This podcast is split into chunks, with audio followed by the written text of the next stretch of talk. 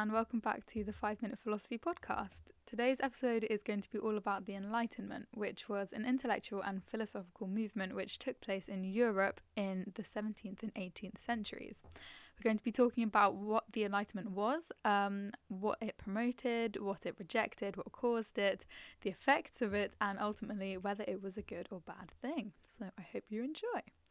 Some key thinkers associated with the Enlightenment, known as Enlightenment thinkers, are Kant, Descartes, John Locke, Francis Bacon, David Hume, and so on. It was filled with de- development in art, music, and, of course, philosophy. The key thing to know about the Enlightenment was that it was more or less all about reason or rationality.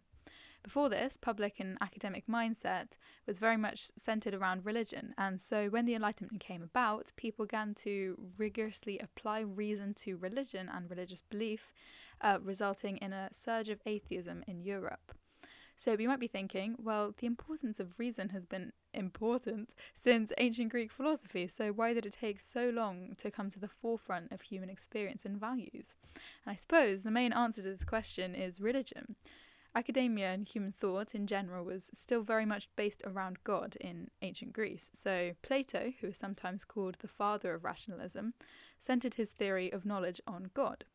If we remember, and I swear I talk about the forms literally every episode, but Plato's form of the good, so the highest form that illuminates all the other forms, or the sun in the simile of the cave, was God.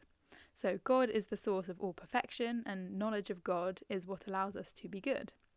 The same can be said for Thomas Aquinas and the tradition of scholasticism, of which he was a key figure. So, scholasticism was basically a me- medieval school of thought focused on critical reasoning and analysis. The influence of this can be seen in Aquinas' ethical theory, natural law, which emphasizes the need for reason when making moral decisions. However, both natural law and scholasticism in general were also very theologically grounded. In natural law, we only know what the moral thing to do is because God has written it on our hearts.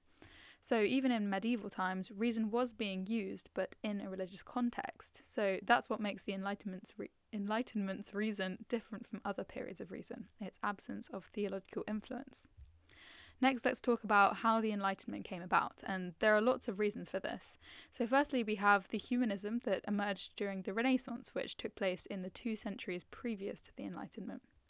This humanism came about mainly through the growing interest in reading classical texts, which were at the time being translated for the first time, and so became more accessible.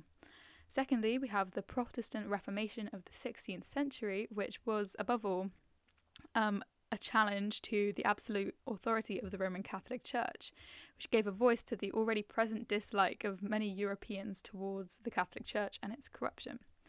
Finally, we have the scientific revolution, which spanned from the mid 16th century to the end of the 19th century, which sought the expansion of knowledge and took a more mechanistic view of the world rather than a theological one.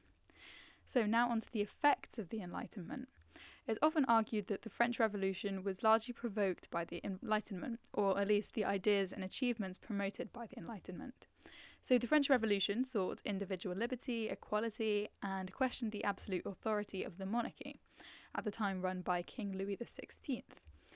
All three of these values were promoted by the Enlightenment thinkers such as John Locke and Jean Jacques Rousseau. So finally, we can ask was the Enlightenment overall good or bad? Of course, there are lots of good things about the Enlightenment that we've looked at, like the pursuit of knowledge and freedom, the loss of absolute rule of the Catholic Church over society, and respect for others, which provoked, provoked an interest in human rights. However, as with all things, uh, there were some drawbacks to the Enlightenment. There was even a whole counter movement in the 18th and 19th centuries known as Romanticism, which glorified nature and opposed the rationalization of nature and humanity.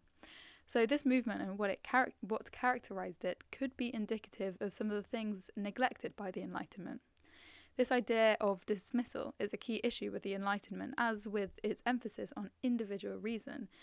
Um, so it allowed for the development of superiority. So the dismissal of traditional wisdom of native people, for example, like the Native Americans, and the feeling of superiority over nature.